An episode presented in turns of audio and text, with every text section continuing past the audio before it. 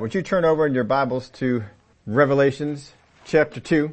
We're going to continue to look at the flow of the flowing in the gift of prophecy. In particular, prophecy that corrects. This occurs a number of times in the Bible. We go back to the words of the seven churches. We're going to look particularly at Thyatira and the correction that was given, how it pertains to us, and what many Christians omit when they give correction today in this particular area. So last week we were looking at the example of prophecy. We had an example to follow. We saw three things: that a word of prophecy can contain what I know, what I've learned, and as well as what is given to me. What I know, what I've learned, as well as what is given to me. A lot of times we think of prophecy just as the part that is given to me. But they also, as we saw in the example last time, it included that. We'll see some of those same things here in this one. In Revelations chapter 2 and verse 18, he says, "And to the angel of the church of Thyatira write, these things says the Son of God, who has eyes like a flame of fire and his feet like fine brass." Now, the church of Thyatira, you remember this from Acts chapter 16. This is when Paul went over there, and he said in verse 14, "Now a certain woman named Lydia heard us. She was a seller of purple from the city of Thyatira, who worshiped God. The Lord opened her heart to heed the things spoken by Paul." So that's one mention we have of someone from Thyatira, but a church had started there. And this letter to the angel, or the pastor that is there, is again the angel of the church of Thyatira. That would be the pastor. That does come into play in some things as we'll look at this, continue to look at this. "These things says the Son of God, who has eyes like a flame of fire and his feet are like fine brass." This has much to do. These things are types of judgment. You can write that in your outline if you want to. I'm not going to spend a whole lot of time on that, because we're going to spend our time on the actual prophecy. This is the smallest of the churches, of the seven churches that are written. This is the smallest. If you look at the churches on a map, you will see that there is actually a road that connects all the seven churches. And we're just kind of going around on that road. Verse 19, "I know your works, love, service, faith, and your patience. And as for your works, the last are more than the first." Now again here he says, "I know your works." Prophecy can be from a place of knowledge. You can prophesy based on what you know. You will see this phrase, "I know your works," in all seven prophecies to the seven churches. He always starts this off, "I know your work." So he's prophesying from a place of knowledge. When he says here, love, it's actually all these characteristics here, love, service, faith, patience, they all carry the article, which just tells you a little bit more about that. It's not just talking about certain acts of love that they walked in, certain ways they walked in love. It is talking about the love, the agape love. "I know your works," the agape love that is in you. The word here, as I say, carries the article. It's not just some type of love. The word here for service, "I know your works, love, service," it is the service. It comes from the word that is translated deacon. It's looking at the service or the ministry that they were involved in, not just different acts of service that they did or that they were service-minded. It is talking about the service that is there. It would seem that this church was very ministry-minded, very service-minded, and they looked for people to be in service or to be in ministry. Faith, this again is the faith. It is the article. It is not talking about they have faith to believe for healing. They have faith to believe for finances. They have faith to believe for things. It is talking about the faith of God, the general overall faith that they walk in. The faith would be there. Again, the patience. We're not looking at having patience to get through certain things. We're looking at overall the patience they have, that when they are confronted, this patience is in them. It's an overall the patience.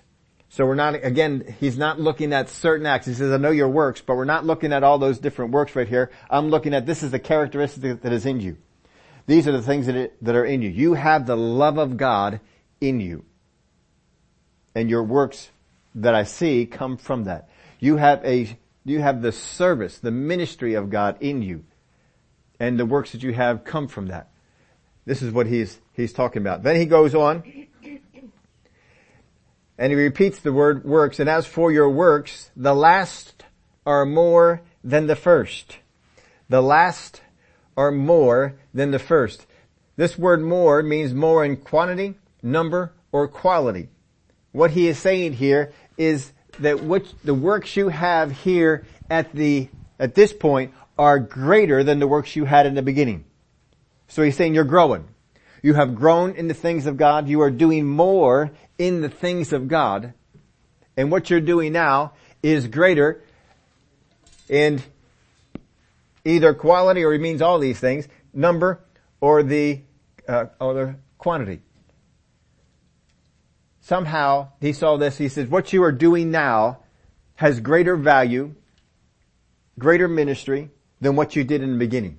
And that's how it should be for us. There should be a growth that goes on, that happens. I heard one minister, he shared a story. He used to like to do a lot of the kind of daredevil things, dangerous things that he was doing, skydiving or just a lot of different things that he would do. Bungee, I don't know if he was into bungee, whatever. It's a long time ago, I heard the story. But he was talking about that, and he wasn't doing it as much anymore because he said the Lord had witnessed to him. He said, look, it's taken me a long time to get you to this place. I don't need you to drop dead. Do something that's dangerous. He said, that gift that's in you, it's been developed for a long time. He said, I sowed a lot into that. And he heard him say that. I said, boy, I never thought of it that way. But how many of you can look back on some of the things you did for God way back and you said, boy, I tell you, that was elementary. Brother Hagin used to put it, he said, he's amazed at the deacons that had to tell him to come in out of the rain. From some of the stuff that he had done before to what he's able to accomplish at that point. But he said, your works are greater. And as for your works, the last are more than the first. They've increased. They've become greater than they were before. So now he's done edifying them. We saw in the one before, Philadelphia, all he did was build them up. Tell them about the good things they did. But we're done now. And now we're going to get into some other stuff. In verse 20, nevertheless, I have a few things against you. Well, we could stop right there and just be blessed. How many of you would like God to say, I only have a few things against you? I mean, wouldn't that just bless your socks off, man? Sometimes we get under such condemnation, we think, man, he's got a whole list of stuff. He probably needs extra paper just to list all the stuff that he has against us. But he says, no, I got a few things against you. Because you allow that woman, Jezebel, who calls herself a prophetess, to teach and seduce my servants to commit sexual immorality and to eat things sacrificed to idols. Now, much has been done about Jezebel in the New Testament and things that have been said on this, and I think some of it's just a little over-exaggeration. But let's just take a look at what this is saying here. It says, I have a few things against you because you allow. Who is the letter written to? It is written to the pastor. So when he says you allow, he's not speaking to the church. He's speaking to the pastor. It's important to know that to get the rest of this verse. Because if you don't know this already, it may throw you. Because you allow that woman Jezebel who calls herself a prophetess. There's a lot of people out there who call themselves different things. And we're not into this yet. We will be before we get done this. We'll be talking about the fivefold ministry, apostle, prophet, pastor, teacher. We're going to get into all those, apostle, and show you their rightful place in the Word of God so that you know what the Word says and not what other people have said to you. But she calls herself a prophetess. There's a lot of people out there that will call themselves different things. They'll put a title on them. Some people call themselves an apostle, but they're no more an apostle than you or I are. I am not an apostle. I don't pretend to be one. I don't represent myself as one. I know what an apostle is, and I know I am not it. An apostle moves around. I've been here for 30 years. I'm not moving around. I don't have any intention to move around. I don't have any desire to move around. Now, Paul, he had a desire to move around. I think the longest he stayed in one place was 3 years. And he trained up people. And I heard one person ministering about this. Apostles go out with teams. Apostles had teams. Paul had a team. They have teams of people that go with them. They go in, different parts of the team, set up different things. They all have different skills. Once they get it set up, they move on to the next one. The next team moves on to that team moves on to something else. And that's what they'll do. But some people put term apostle on. They pastor a church, but they have the title apostle, but they don't go anywhere. So that's just, I don't know, I guess they think it has more clout. Now once we get into this, you'll see this. Apostle has no more clout in your life than a pastor does. So I don't know where they get that from. In fact, actually, when you look at it, the pastor would actually have more authority in your life than the apostle. But we'll get into that down the road. That's just, we're getting too far ahead of ourselves. Don't want to do that. Because you allow, so there's a permission. He's allowing that woman, Jezebel, who calls herself a prophetess. Now, here's the thing. If you look up that word woman, just in the regular Strong's, you don't need any of the fancy Greek stuff that I have over in my office. You don't need any of the stuff I can get to access to online. If you just go over to the Strong's Concordance and look up the word woman, do you know what you will find? This woman, this word means wife. Now, this word carries the article. That's why it's translated there, that woman. You could also translate it this way. Your woman. You know who he's talking about? The pastor's wife. Is that new for you? Because you allow that woman Jezebel. Now that may not be her name. I don't think too many Jewish people were going around naming their kids Jezebel. There just wasn't a whole lot to do that, but they probably, it's probably more of a figurative thing. But they knew who's being discussed here. Because you allow that woman Jezebel, who calls herself a prophetess, to teach and seduce my servants to commit sexual immorality and eat things sacrificed to idols. Now you just look at this verse on the surface and you gotta wonder, why in the world would a church allow someone to teach that sexual morality is okay? Why would they teach that things sacrificed to idols are okay? When they had that big discussion in the book of Acts and Paul was sent to Jerusalem and had the big discussion, and James, of course, got on his spiritual high horse and decided, here's 4 things we're gonna put unto you. And, at least half of them were hogwash, but anyway, he put them on there anyway. James had his issues. But God still used them. Aren't you glad that even when we have our issues, God can still use us? And God still used James, and there were some things done. But you remember from that there were some things that he had written in there, the 4 things. One of the things they were supposed to admit to, or stay away from, was sexual immorality. And others? Things that were mixed with blood or sacrificed idols, because that's what they did when they sacrificed them to idols. Now, why would anyone in the church teach, guys, it's okay to be promiscuous? If you want to go out there and have intimate relations with someone who's not your husband or your wife, that's fine. That's not in the Word of God. God's not telling you not to do. Well, how could anybody do that? And so if you understand where these folks are coming from, then you understand a little bit more about where this was. This particular city, Thyatira, was made to protect a more prominent city, one that was far richer, one of the 7 churches, and the name just ran out from me. Had it right in my head and it was gone. But it'll come to me probably here in just a little bit. But it was the neighboring town, and so they set this up because people were coming from the east, and this was one of the most beautiful cities that was there, and they didn't want their city to be messed up, so they created the city Thyatira. They built it as sort of a fortress or of a place to stop the folks coming in from the east from attacking their city. Or from getting their stuff in their city. So that's why Thyatira was there. So it came up, they built it up, they didn't make it nearly as ornate as the other city was, but they built it up and they made sure it would be a fortress and a place that would keep them, and it did its job. And as it began to develop, people began to were needed in certain trades, and so they would have these trades going on. And if you've I've heard some people teaching these things before, they would have what's called the trade guilds. Then in these trade guilds, if you wanted to be someone who was a carpenter or someone who worked with different things, made different things, you would have to be part of the trade guild. You have to be getting out of that trade. We would call, like unions. You have an electrician's union. And in this particular city, if you wanted to get work, say they had electricians, they don't, but say that they did, you would have to get involved in the union, or as they called it, a trade guild. And you would have to go to their meetings and you would have to become part of that guild. And then as jobs came in, they rotated them around in the trade guild. So, all right, you got the last job, so the next, this job comes over to this person, and this is how you were assured of work. If you were not in the trade guild, then you didn't get any work. Just like in some places, if you're not a member of the union, you don't get any work.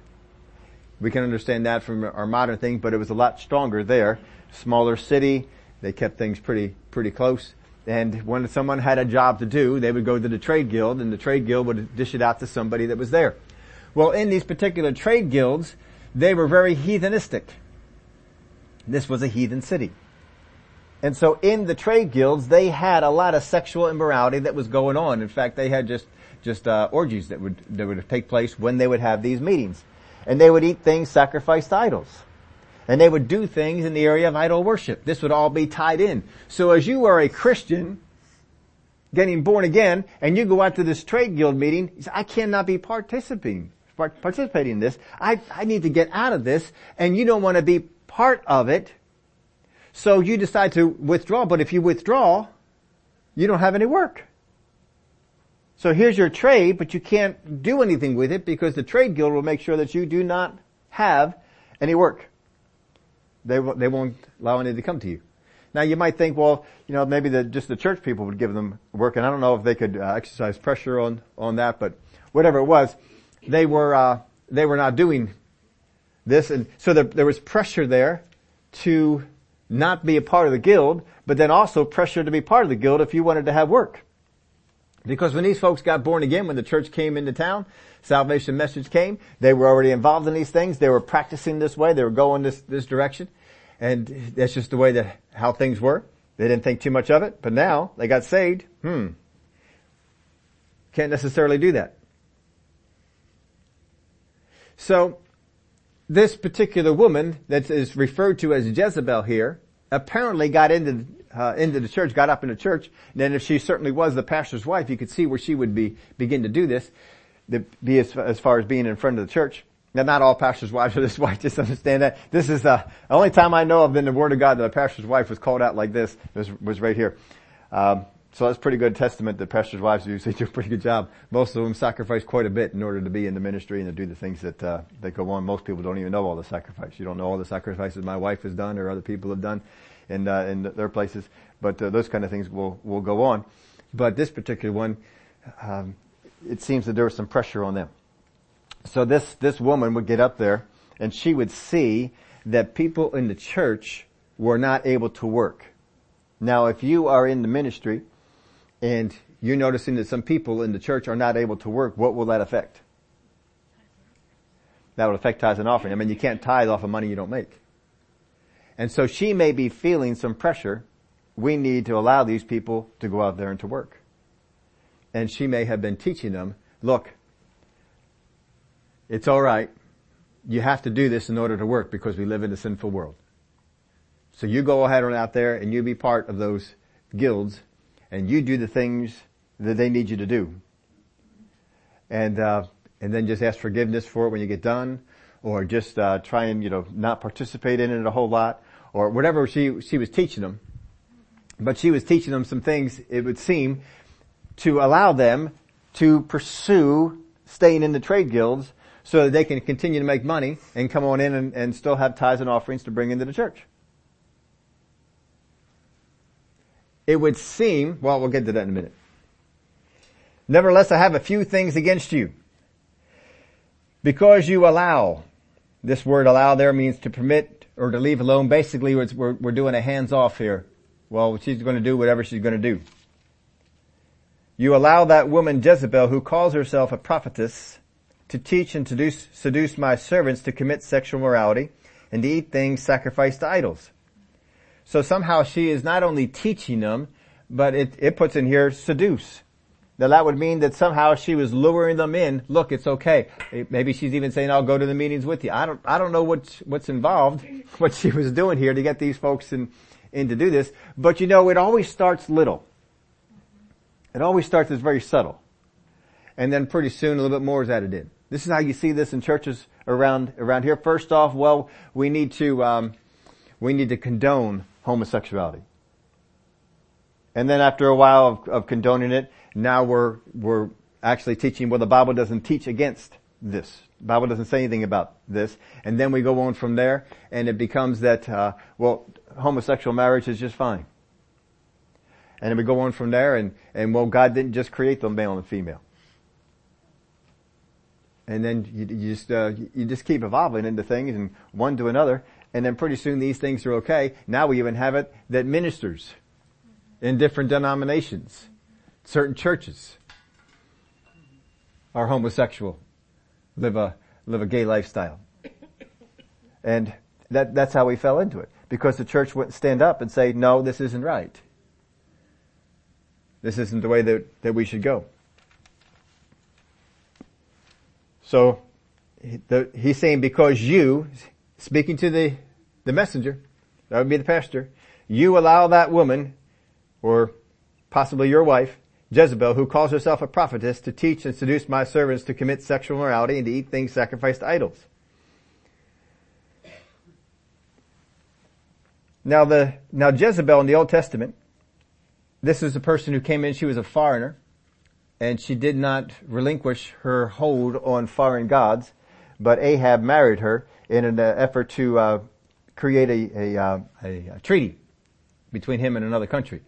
And you may not know this, but Ahab was a very powerful king, probably the most powerful king in the region at that time, at his time. If you look in the Bible and you look at some of the wars that he did, he went out and he was very victorious. He battled, and he was very strong militarily.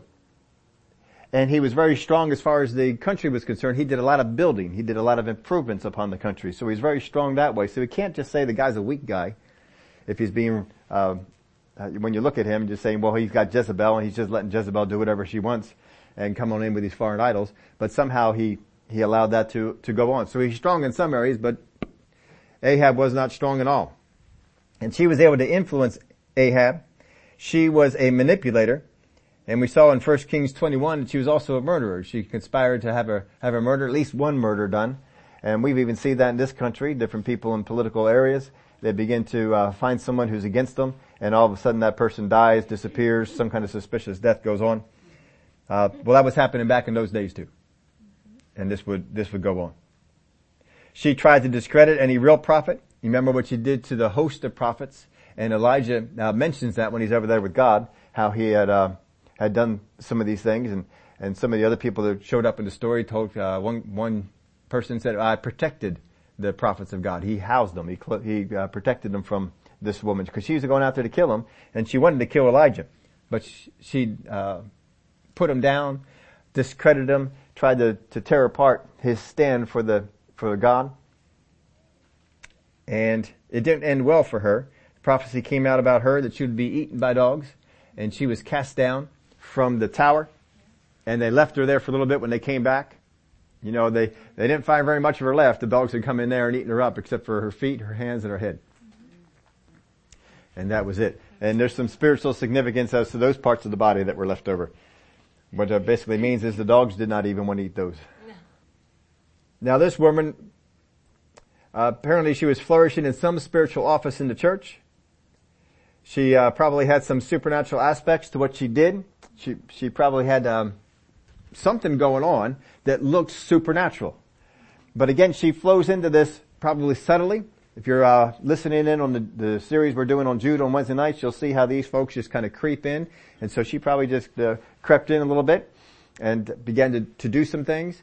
Whether she was corrupt before she was in the church, or possibly married to the pastor, or became corrupt after that, don't know. He doesn't seem to make any mention of that. But her husband was not willing to control her and to keep these things back. You're saying, well, maybe he agreed with her. Well, hang on. So she was influenced. Now Jezebel was influenced by the spirit of Antichrist. And very possibly you can see some of that influence here, but the spirit of Antichrist deals with government leaders, people that can influence governments. They'll get into the church as far as the church can affect these things. But the main purpose of the spirit of Antichrist is to change and alter governments into a particular direction, and is done that all through history. Now again, she claims to be a prophetess and a teacher, but God calls her a seducer. That's a bit of a different opinion. Many people have one opinion of themselves, and God may have a different one altogether. We need to find out what God says. 2 Peter 1:21 says, "For prophecy never came by the will of man, but holy men of God spoke as they were moved by God." They're holy men of God. The Greek word could also be translated this way, holy men from God. From God or of God, pretty much the same thing, but these are people that God sends. It doesn't come by the will of people, it comes by the will of God. So this woman says she's a prophetess, but she's speaking things of her own will because that's obviously not the will of God. God is not going to tell people to begin to do this when there's so much in the Word of God that said, in particular those things, sexual morality, things sacrificed to idols, to stay away. 2 Peter 2, "But there were also false prophets among the people, even as there will be false teachers among you, who will secretly bring in destructive heresies, even denying the Lord who brought them, and bring on themselves swift destruction. And many will follow their destructive ways, because of whom the way of the truth will be blasphemed.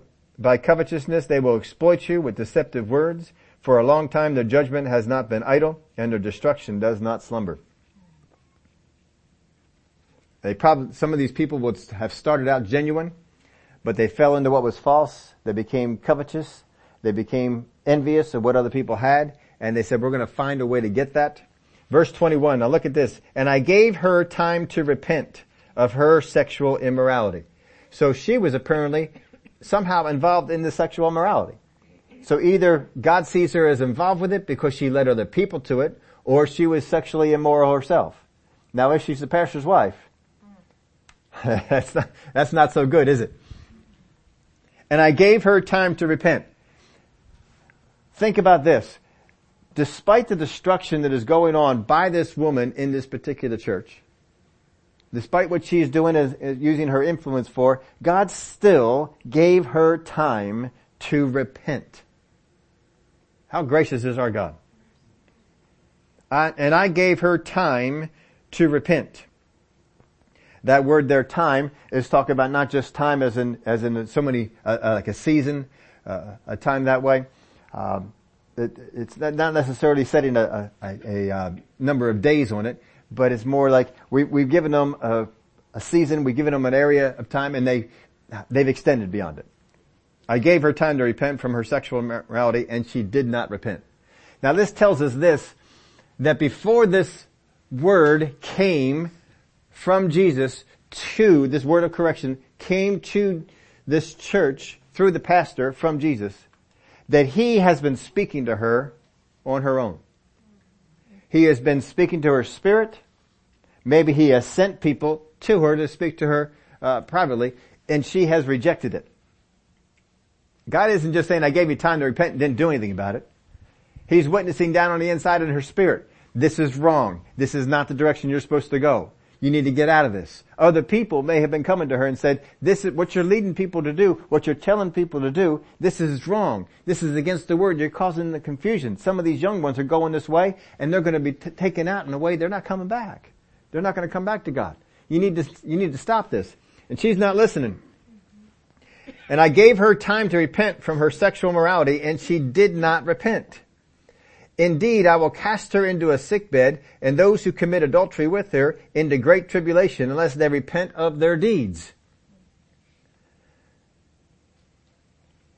Now, in the King James, I have a note that it says, just says bed, but the word here would mean a bed of sickness or a bed of affliction. So that would be a place of that you would be in, a sick bed. They translated that way here in the New King James, but a bed of sickness or a bed of affliction. Because she did not repent, because she didn't listen and do what she was supposed to do, indeed, I will cast her into a sickbed, and those who commit adultery with her into great tribulation, unless they repent of their deeds. So there's still opportunity for them to repent. If they wanted to, if they would repent, there is still an opportunity for them to do so. But so far they hadn't done it. And he says, if they don't, this is where they're going. This is the end result of where they will be at. Indeed, I will cast her into a sickbed, and those who commit adultery with her into great tribulation. So the people who follow Not everyone in the church is following after what this woman is teaching, but some of them did. And those who commit adultery with her into great tribulation unless they repent of their deeds. Of course, that word there for repent is our most well-known one, the one that means to have a change of heart, a change of direction. Not just remorse, not just sadness for it. Verse 23, I will kill her children with death. Now, how many have a hard time understanding that? I will kill her children with death. And all the churches shall know that I am he who searches the minds and the hearts. And I will give to each one of you according to your works. Well, you don't have to go anywhere except inside this verse to understand what he's saying here. I will kill her children with death. The children that she has are those who follow after her teaching, that follow after her seduction. Because look here at what he says at the end. And I will give to each one of you according to your works. If you have works that follow after what this woman is teaching, then you're going to have what this woman is going to get. And he's calling them her children. They weren't going this direction before she came in, but she came in, she began to teach these things and to go that way. And don't be doing it. We as a church, just learning from here, this particular church faced all kinds of temptations sexually.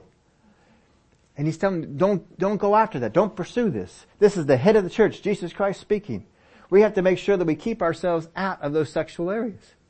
Because the devil tries to lure people in for whatever, reason, whatever fun and games and needs and whatever it is that you might have.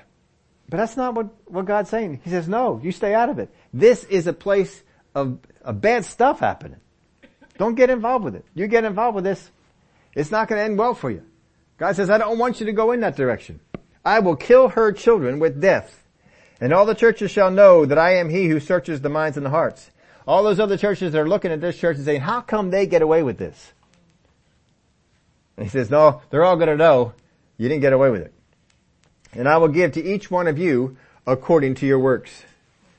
So these children, these are those who will share in her punishment. Verse 24, now to you, I say, and to the rest of Thyatira, as many as do not have this doctrine, who have not known the depths of Satan, as they say, I will put on you no other burden.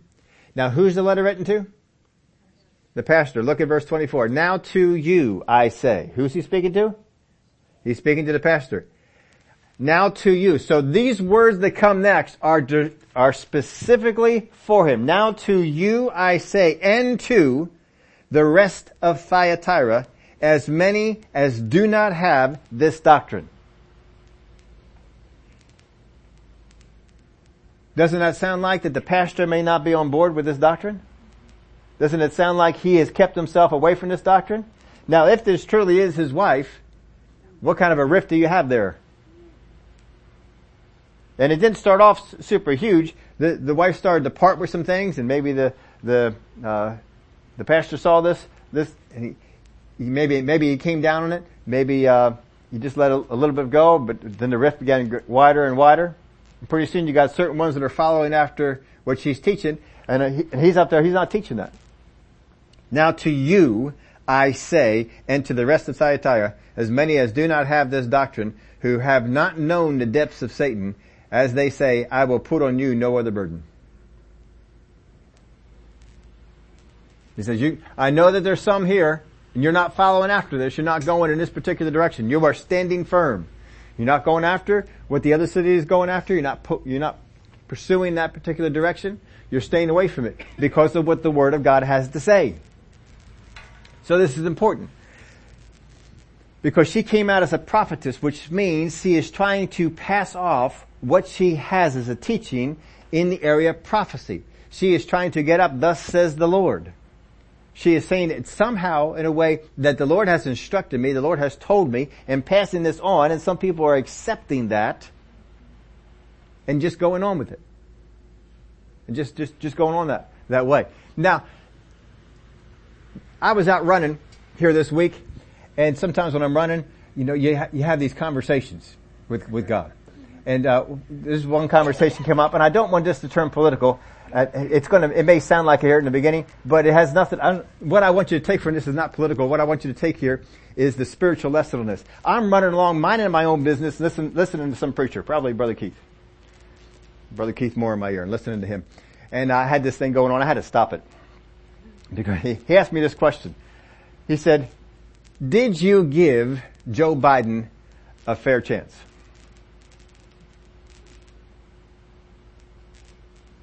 That came up in my spirit. It came up just that way. Now, from here on out, the conversation was very rapid. And rapid in that those words were pronounced to me in my spirit. Now, I didn't hear them audibly out loud, just in the same spirit everybody else would hear it. They came up, and then I began to say things in my head. You know how you can say things rapidly in your head without enunciating all the words? So that's how the conversation went. And so my response was, no. Because, and I just went on and told why, because I know that the things he stands for are against what your word says. And I don't have to seek after anyone about whether this person is good or bad. Because your words, and we had a much longer conversation, I'm shortening this to you. And I went over some of the things that I know are completely against the word of God in this. And said, no, I didn't give him a fair shake. And here's what came up in my spirit again after this. After we're, fire shooting things back and forth. This is what came up. He said, in the same way, my church should not be listening to prophetic words that take away from the written word. I said, I got it. I got that. See, it's not political. He's using that as a vehicle to show me something. That sometimes people in the church will listen to what somebody says prophetically or somebody declares as a prophecy and will take that, well, maybe that's something that I should follow. Maybe that's a direction that I should go. I've been thinking about that and begin to pursue this particular area. And this was in the rapid fire stuff, not the actual words that were enunciated. But basically it was this way. God has no reason to waste time speaking words to you on issues he's already taught you in his word. That's right. So I got it. I heard that. Yes, sir. I got that. If I know it in your word, I don't need to waste time trying to seek after God to tell me I should do this or I should do that or whatever it might be, because his word's very, very clear. And see, that's the situation here with these people. God's word was very, very clear, and they let somebody come in through prophecy and begin to direct them in another way. And we should not do that. If I have God's word on the subject, I don't need to seek after the voice of prophecy to confirm it. I have his word. Verse 24 again, now to you I say, and to the rest of Thyatira, and as many as do not have this doctrine, who have not known the depths of Satan, as they say, I will put on you no other burden. This part here, who have not known the depths of Satan. False teachers will always offer something deep or something not known by others. False teachers will always offer something deep or something not known by others to try and persuade you and to pull you in. Don't fall for it. Whatever we are to, I mentioned this to you how many times? Whatever we are to order our behavior by in the Word of God, it is mentioned clearly in the Word. It is mentioned often, and someone did it. Those are three pillars I always use for things. It is clearly stated in the Word. It is mentioned often in the Word, and someone did it. There's an example for us to follow. If it doesn't have those things, I'm not saying it's not word, it's not true. I'm saying that you shouldn't have to order your life by it. Whatever you're going to order your life by is in the word a lot. Verse 25, but hold fast what you have till I come. That is a word that all of us can hang on to. Hold fast what you have till I come. Many people in the Christian family, they're waiting for a word from God to come When that word of God comes, I need to change what it is that I'm doing. I need to alter what it is that I'm doing. We're always looking to change because change is always good. Because most people resist change. I don't want to resist God. So I need to just accept change. And the enemy can get you on this thing. Look what he says here to them. Hold fast what you have till I come. There is nothing less glamorous than holding fast what you have till he comes. I mean, I just got to keep doing the same thing, walking in the same truth, staying in the same light. Absolutely. That light can increase, but stay with it. Hold fast what you have till I come. That means what they had was pretty good. Don't let go of that. Hold fast what you have till I come. Has he come yet? And he who overcomes and keeps my works until the end, to him I will give power over the nations. So you got to hold fast what you've got. And by holding fast what you've got, you will overcome. And you'll keep my works until the end. Remember he mentioned the works? He shall rule them with a rod of iron, and they shall be dashed to pieces like a potter's vessel, as I have also received from my Father. He shall rule them with a rod of iron. This is where we're going. Right now, people just kind of do what they want. It's not going to be so pretty soon. Now you can see from this, is there unity in this church? The church of Thyatira, is there unity in this church? There is not unity, is there? God has specifically said there are two different groups here. There is this first group that's following after this woman.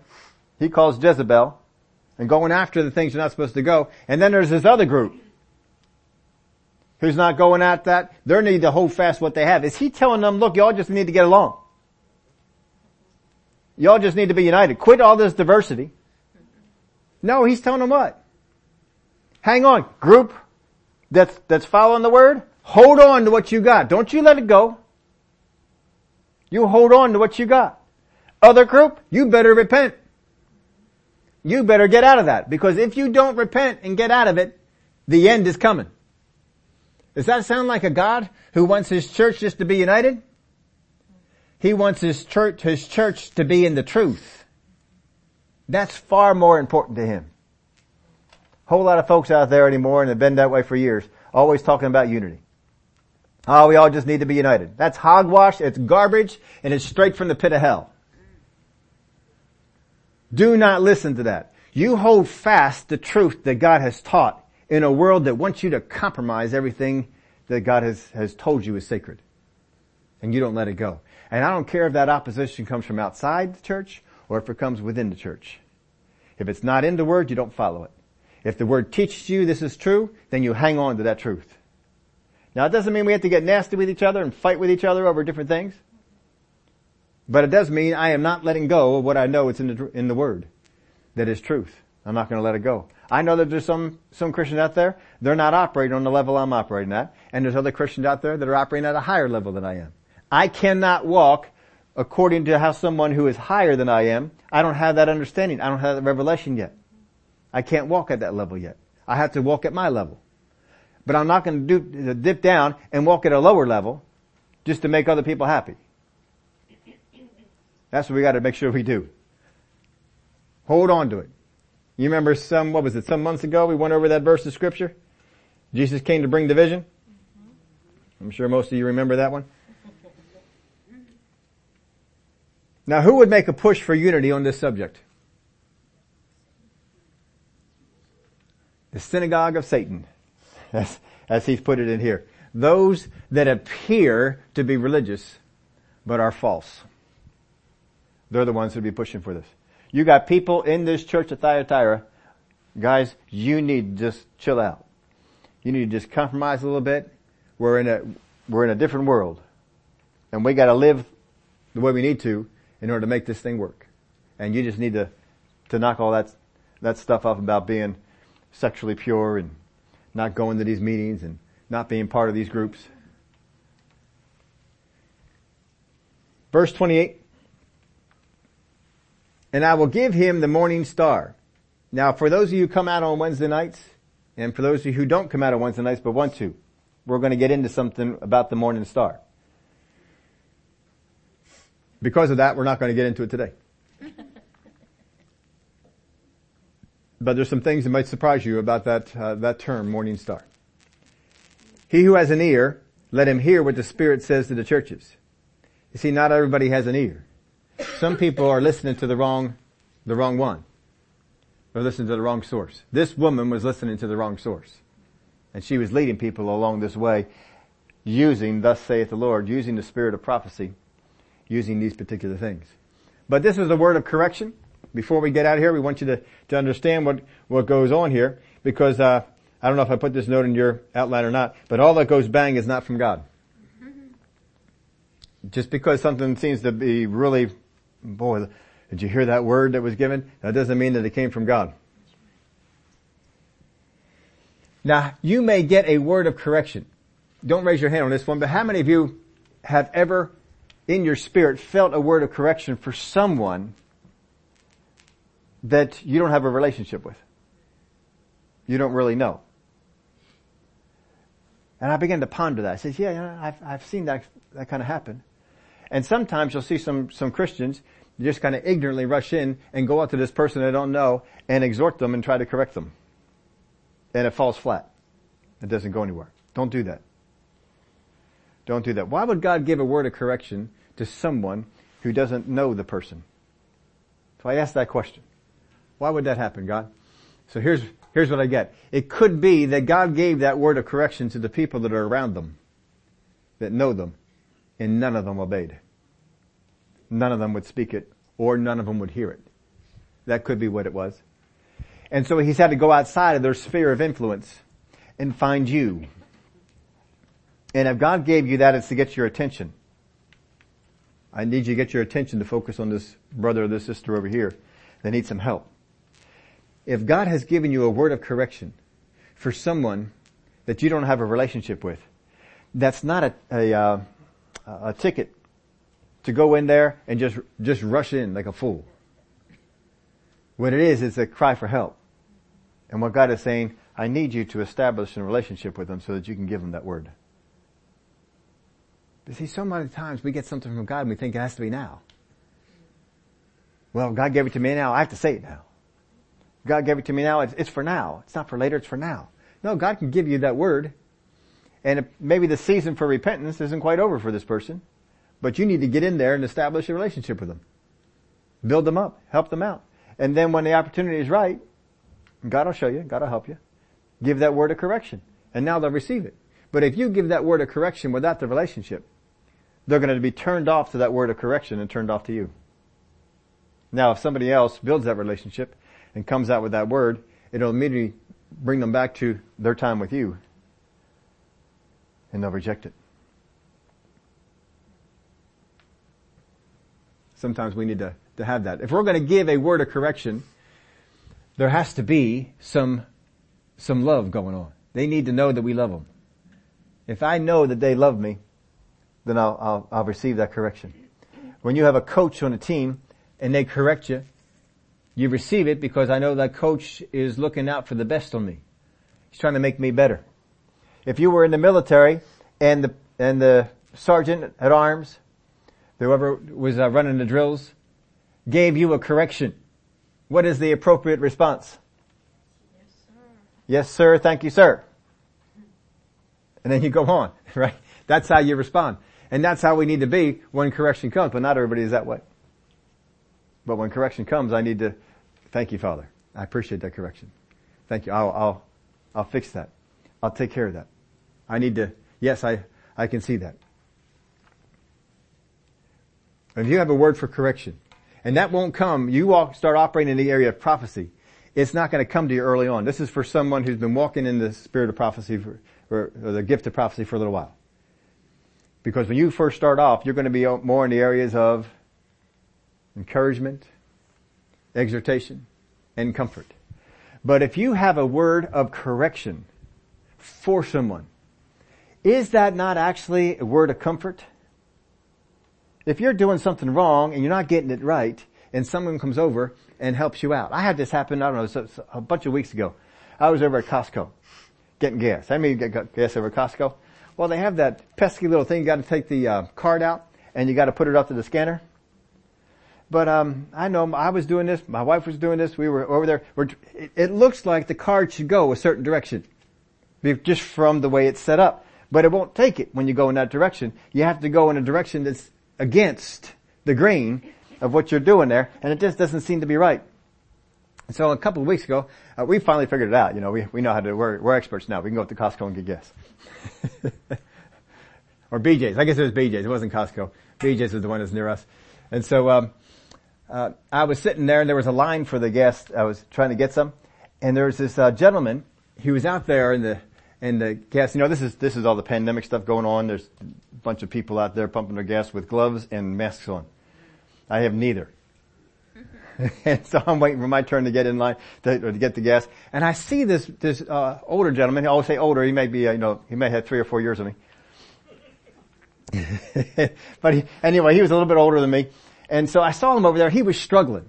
And I locked in and I said, he's going through the same thing I went through. And so I quick got out of my car. I ran over to him. I said, sir, can I help you with that? He says, yeah, the car just doesn't go. I didn't put him down, saying, oh, you stupid person, you got to hold it this way. I didn't do that. I let him know. I says, I went through the exact same thing, did the same, held it the way you're holding it, and it doesn't work. I said, I found out, turn it this way, and beep, it went right off. He just said, thank you so much. And he's over there. He has no mask on, no gloves on, and so I slapped him on the shoulder and said, absolutely. And went back over to my car. He was helped for it. I was helped for it, but. Wasn't that correction comfort? That was comfort. Correction can be a comfort. And so it can fall right in line with prophecy and the definition of what it is. But you better do it in the right way, because you can also offer correction and there'd be no comfort to it at all. Just exhortation, just nastiness. You don't want to go into that place. So when you have if correction is there, let me tell you this, if correction is in prophecy, more than likely it's private. This is public because she refused the private. And she began to bring other people in the church in that. They all needed to be corrected. Now it's a public matter, and that's why this is public. But if you get a word of correction, more than likely, folks, it's going to be private. Pull them aside. And you don't need to let anybody know that you went in this direction. Just tell them what God gave them. Let them make the correction on their own. And don't you go back there and try and take any credit for it. Well, yeah, they got it right because I helped them. You don't need to do that. That's getting into the area of pride. You get into the area of pride, whatever you do in the area of prophecy will be tainted. It'll be wrong. Don't let that happen. Don't get into that. Well, today is our Communion Sunday. Let's all stand. We distribute our elements that we have here. Jesus gave us an example. I heard someone say, that communion is the bridge between the first and second coming of Christ. I thought, yeah, I could see that. That is certainly something that it was instituted when Jesus was here, the first time he came, and it's going to continue on until the next time he comes. And so we continue to walk in the knowledge of what he has done for us on the cross. But as Jesus had his disciples in the upper room, he took the bread before supper and he broke it, passed it out to everyone. He said, this represents my body, which is broken for you. He wanted us to remember what his body did for us. His body provided healing. Upon his body was put our sicknesses. Upon his body was put our pain. Because he didn't want us to have to bear those things in our body. So he bore them in his. Always keep in mind what Christ did for us in the presentation of his body. He was beaten. He was bruised.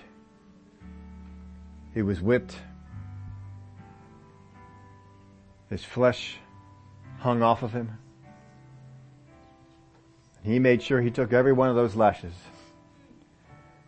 so that nothing was left for you.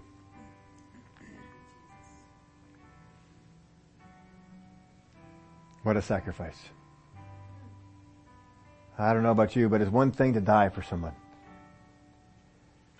It's a whole nother matter to suffer for them. And he suffered and was beaten all night long until the morning, and they took him out to the cross.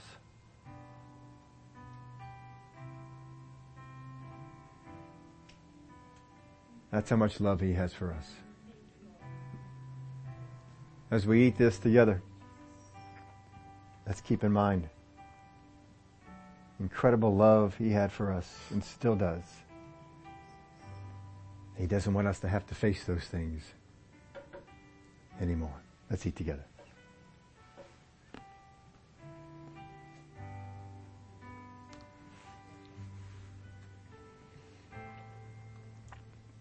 After supper, he took the cup.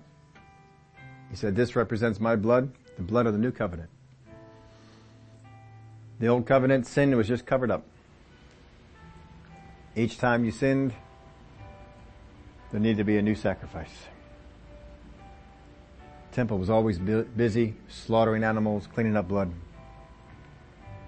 But Jesus came, and the blood of the spotless lamb would be all that we would ever need. Don't let the enemy ever tell you that you have to add anything to what he did. Just receive what he did, shedding his blood for us. And he died that we would live. Let's drink together and remember.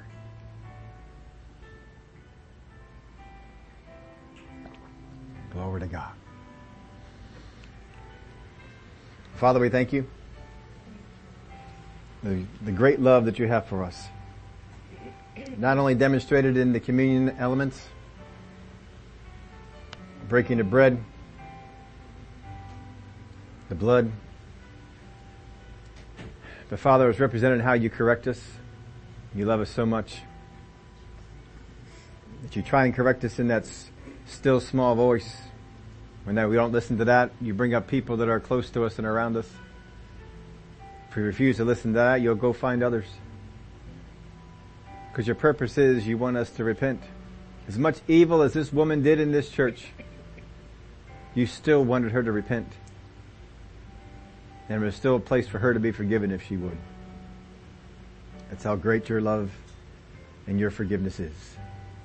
I thank you for the part we get to play in this world for your kingdom. That we can operate in the gifts of the Spirit to edify, build up those that are in the body. We thank you for it in Jesus' name. Amen. Before we go here this morning, the children have something for us. Thank you.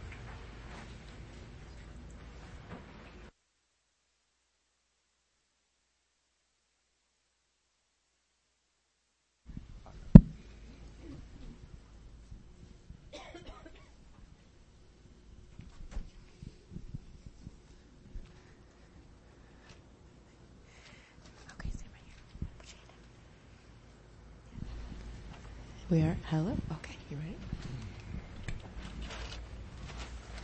We are here to talk about what we have been learning for the past few months. We have been learning about in and not of the world, and the armor of God, and tithing. We have been encouraged for the past few weeks to put into practice what we have been learning.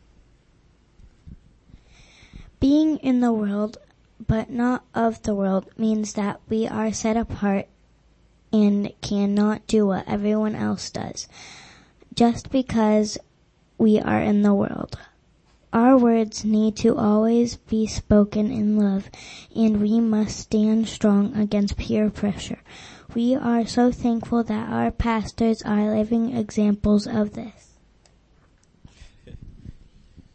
So we learn about the armor of God, and the armor of God is vital for all Christians to be able to stand against any battle brought against them.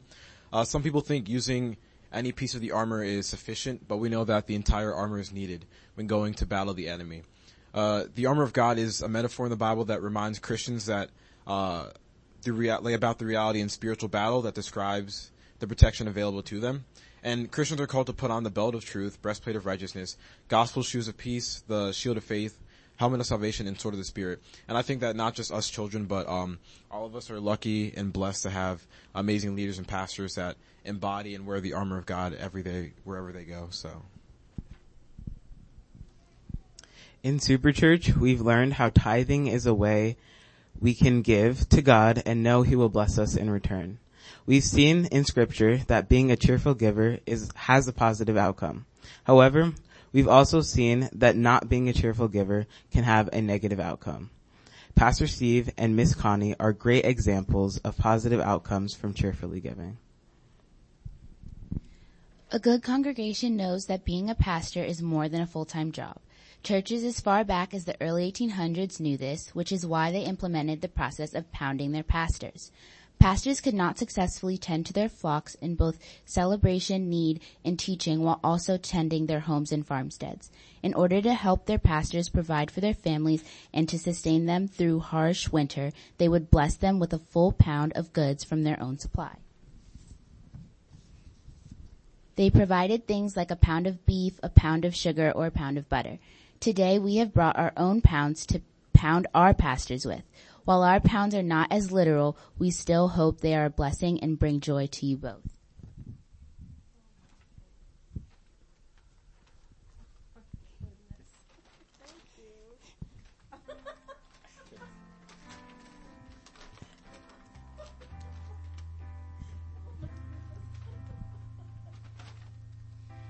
We now invite anyone else with a gift to come up and pound your pastors.